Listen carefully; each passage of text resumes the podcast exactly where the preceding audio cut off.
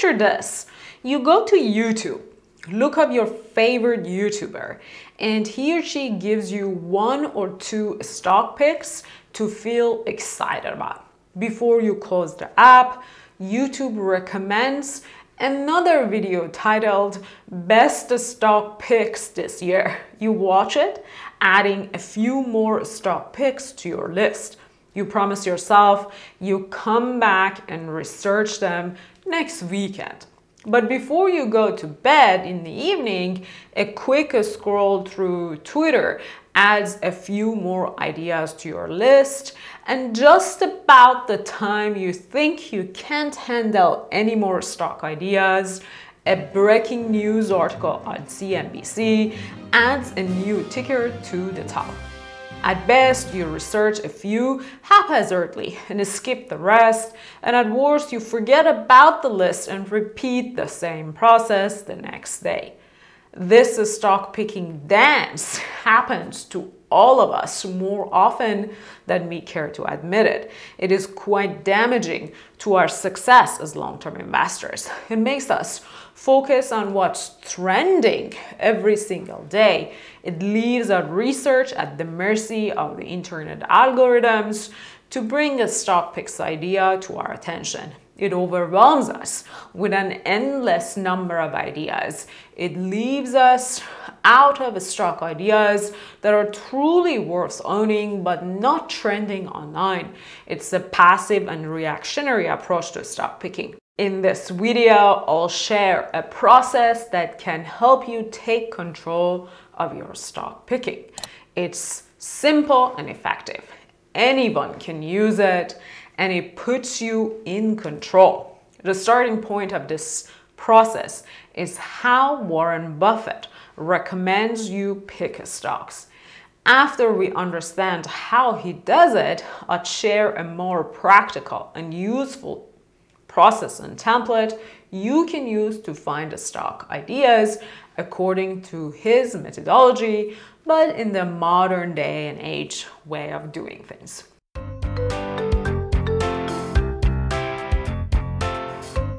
Warren Buffett's approach is that on several occasions, investors have asked what he would do if he had a small amount of money and wanted to make lots of money in the stock market. Well, I would use the approach that I think I'm using now of trying to search out businesses that where I think they're selling at the lowest price relative to the discounted cash they would produce in the future.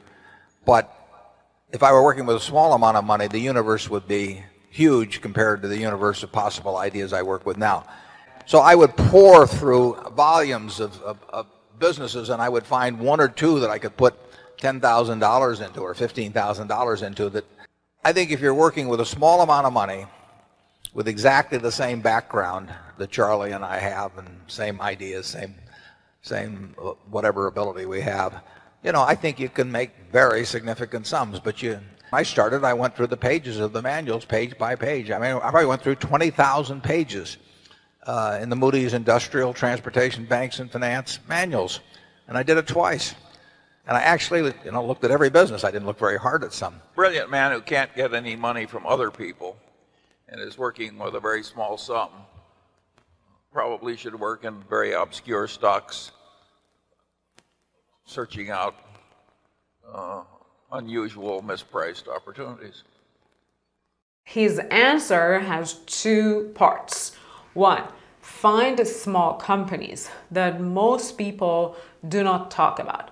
By that, he doesn't mean penny stocks, but he refers to companies with a small market cap that are gliding under the radar for now and is, are small enough to be able to multiply by 10 times or more over years. And then his second part of the answer is that research many companies, starting from A and going to Z of publicly traded companies in that size range. He literally means you should start from companies alphabetically uh, on top on A and research them all one by one. Buffett's approach makes sense for two reasons. He focuses his effort on smaller companies that have a higher likelihood of generating higher returns. And two, it's comprehensive and prevents you from chasing what's trending. Before you panic and overreact, saying, don't have time and it did, will take years to research that many stocks, which I agree with you. Let's digest this proposal by Buffett.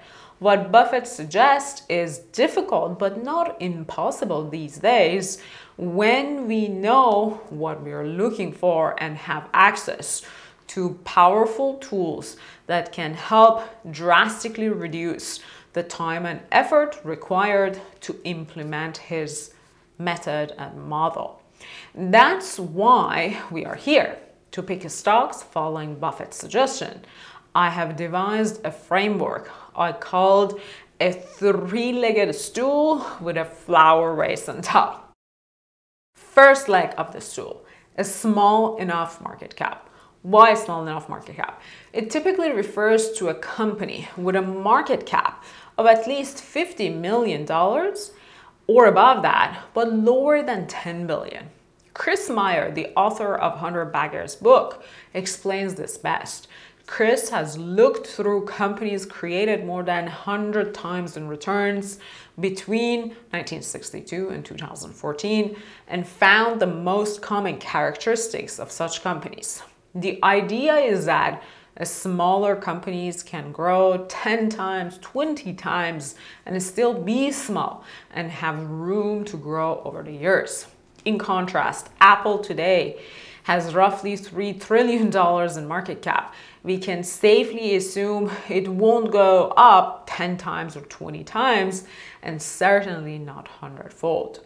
So, for us long term investors, buying companies to hold for three, five, and 10 years and to get rewarded significantly in investment return, we have to focus on smaller companies. How to find them?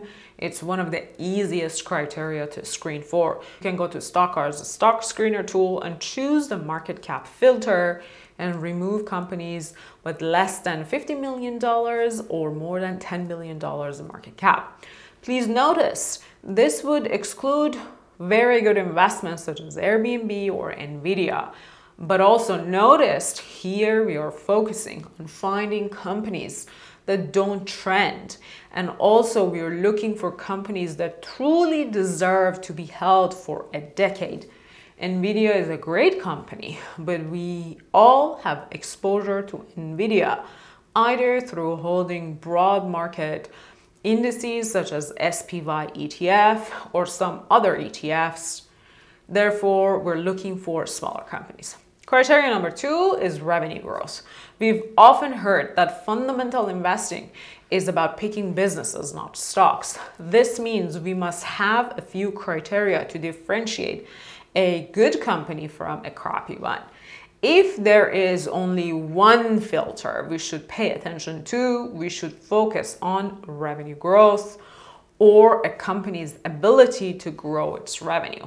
Without revenue growth, it is very hard to attract talent and capital, and the company starts to shrink and decline, especially if the plan is to hold the stock for three, five to 10 years. This criteria becomes super important how to find information for revenue growth, one simple way to look at is to just look at companies who grew their revenues in the last 12 months. But businesses are like humans, they have good years and bad years. You can't just judge them based on one year's performance. You want a company that has been able to grow most of the time with some flexibility for slower growth in a quarter or two. I prefer looking at the company's annualized revenue growth in a three year period. On a Stock Card's screener, if you choose the solid revenue growth filter, it is based on the company's revenue growth in the last quarter or quarter, year over year and a three year period. Looking at all three periods, Stock Card allows for flexibility in revenue growth interruptions if a company has had a bad quarter or two. Criteria number three cash generation. What's the most important reason businesses exist? I wait a few seconds for you to think about it. If you said making money, you are spot on. Yes, businesses exist to make the world a better place, innovate to solve problems, bring a dream to reality, and so on. But at the end of the day, the ultimate goal of any business is to make money. How to find information about making money? We can use net income or profit, the company's report, at the end of the profit and loss statement. However, net profit results from accounting rules that don't always show the company's cash generation and money making power. Instead, free cash flow is a better indicator of a company's ability to generate cash because it excludes non cash expenses such as stock based compensation and it includes cash expenditure on capital expenses. It shows a true power of a company in making money in every time period. On a stock as a screener, if you choose the cash availability filter, it is based on the company's free cash flow and its growth in the last quarter over quarter, year over year, and three year period. Looking at all three periods, the Stock Card allows you to filter out companies that aren't truly cash generating. As a reminder, you don't have to use the Stock Card as a screener to screen stocks for long term hold, but we've made a Stock Card specifically for this purpose. But go ahead and use any screener and you can still focus on market cap, sales growth, trend, and cash generation power, and you'll be just fine. These are the questions you'd want to answer, whatever tool you're using. Is the company small enough that it can grow 10 times, 20 times, or more in the next three, five to 10 years or so? Does the company have a consistent revenue trend? Not only in the last quarter or last year, but in the recent few quarters and years. And does the company generate free cash flow even though it doesn't generate positive earnings? If it does generate positive earnings, so much better.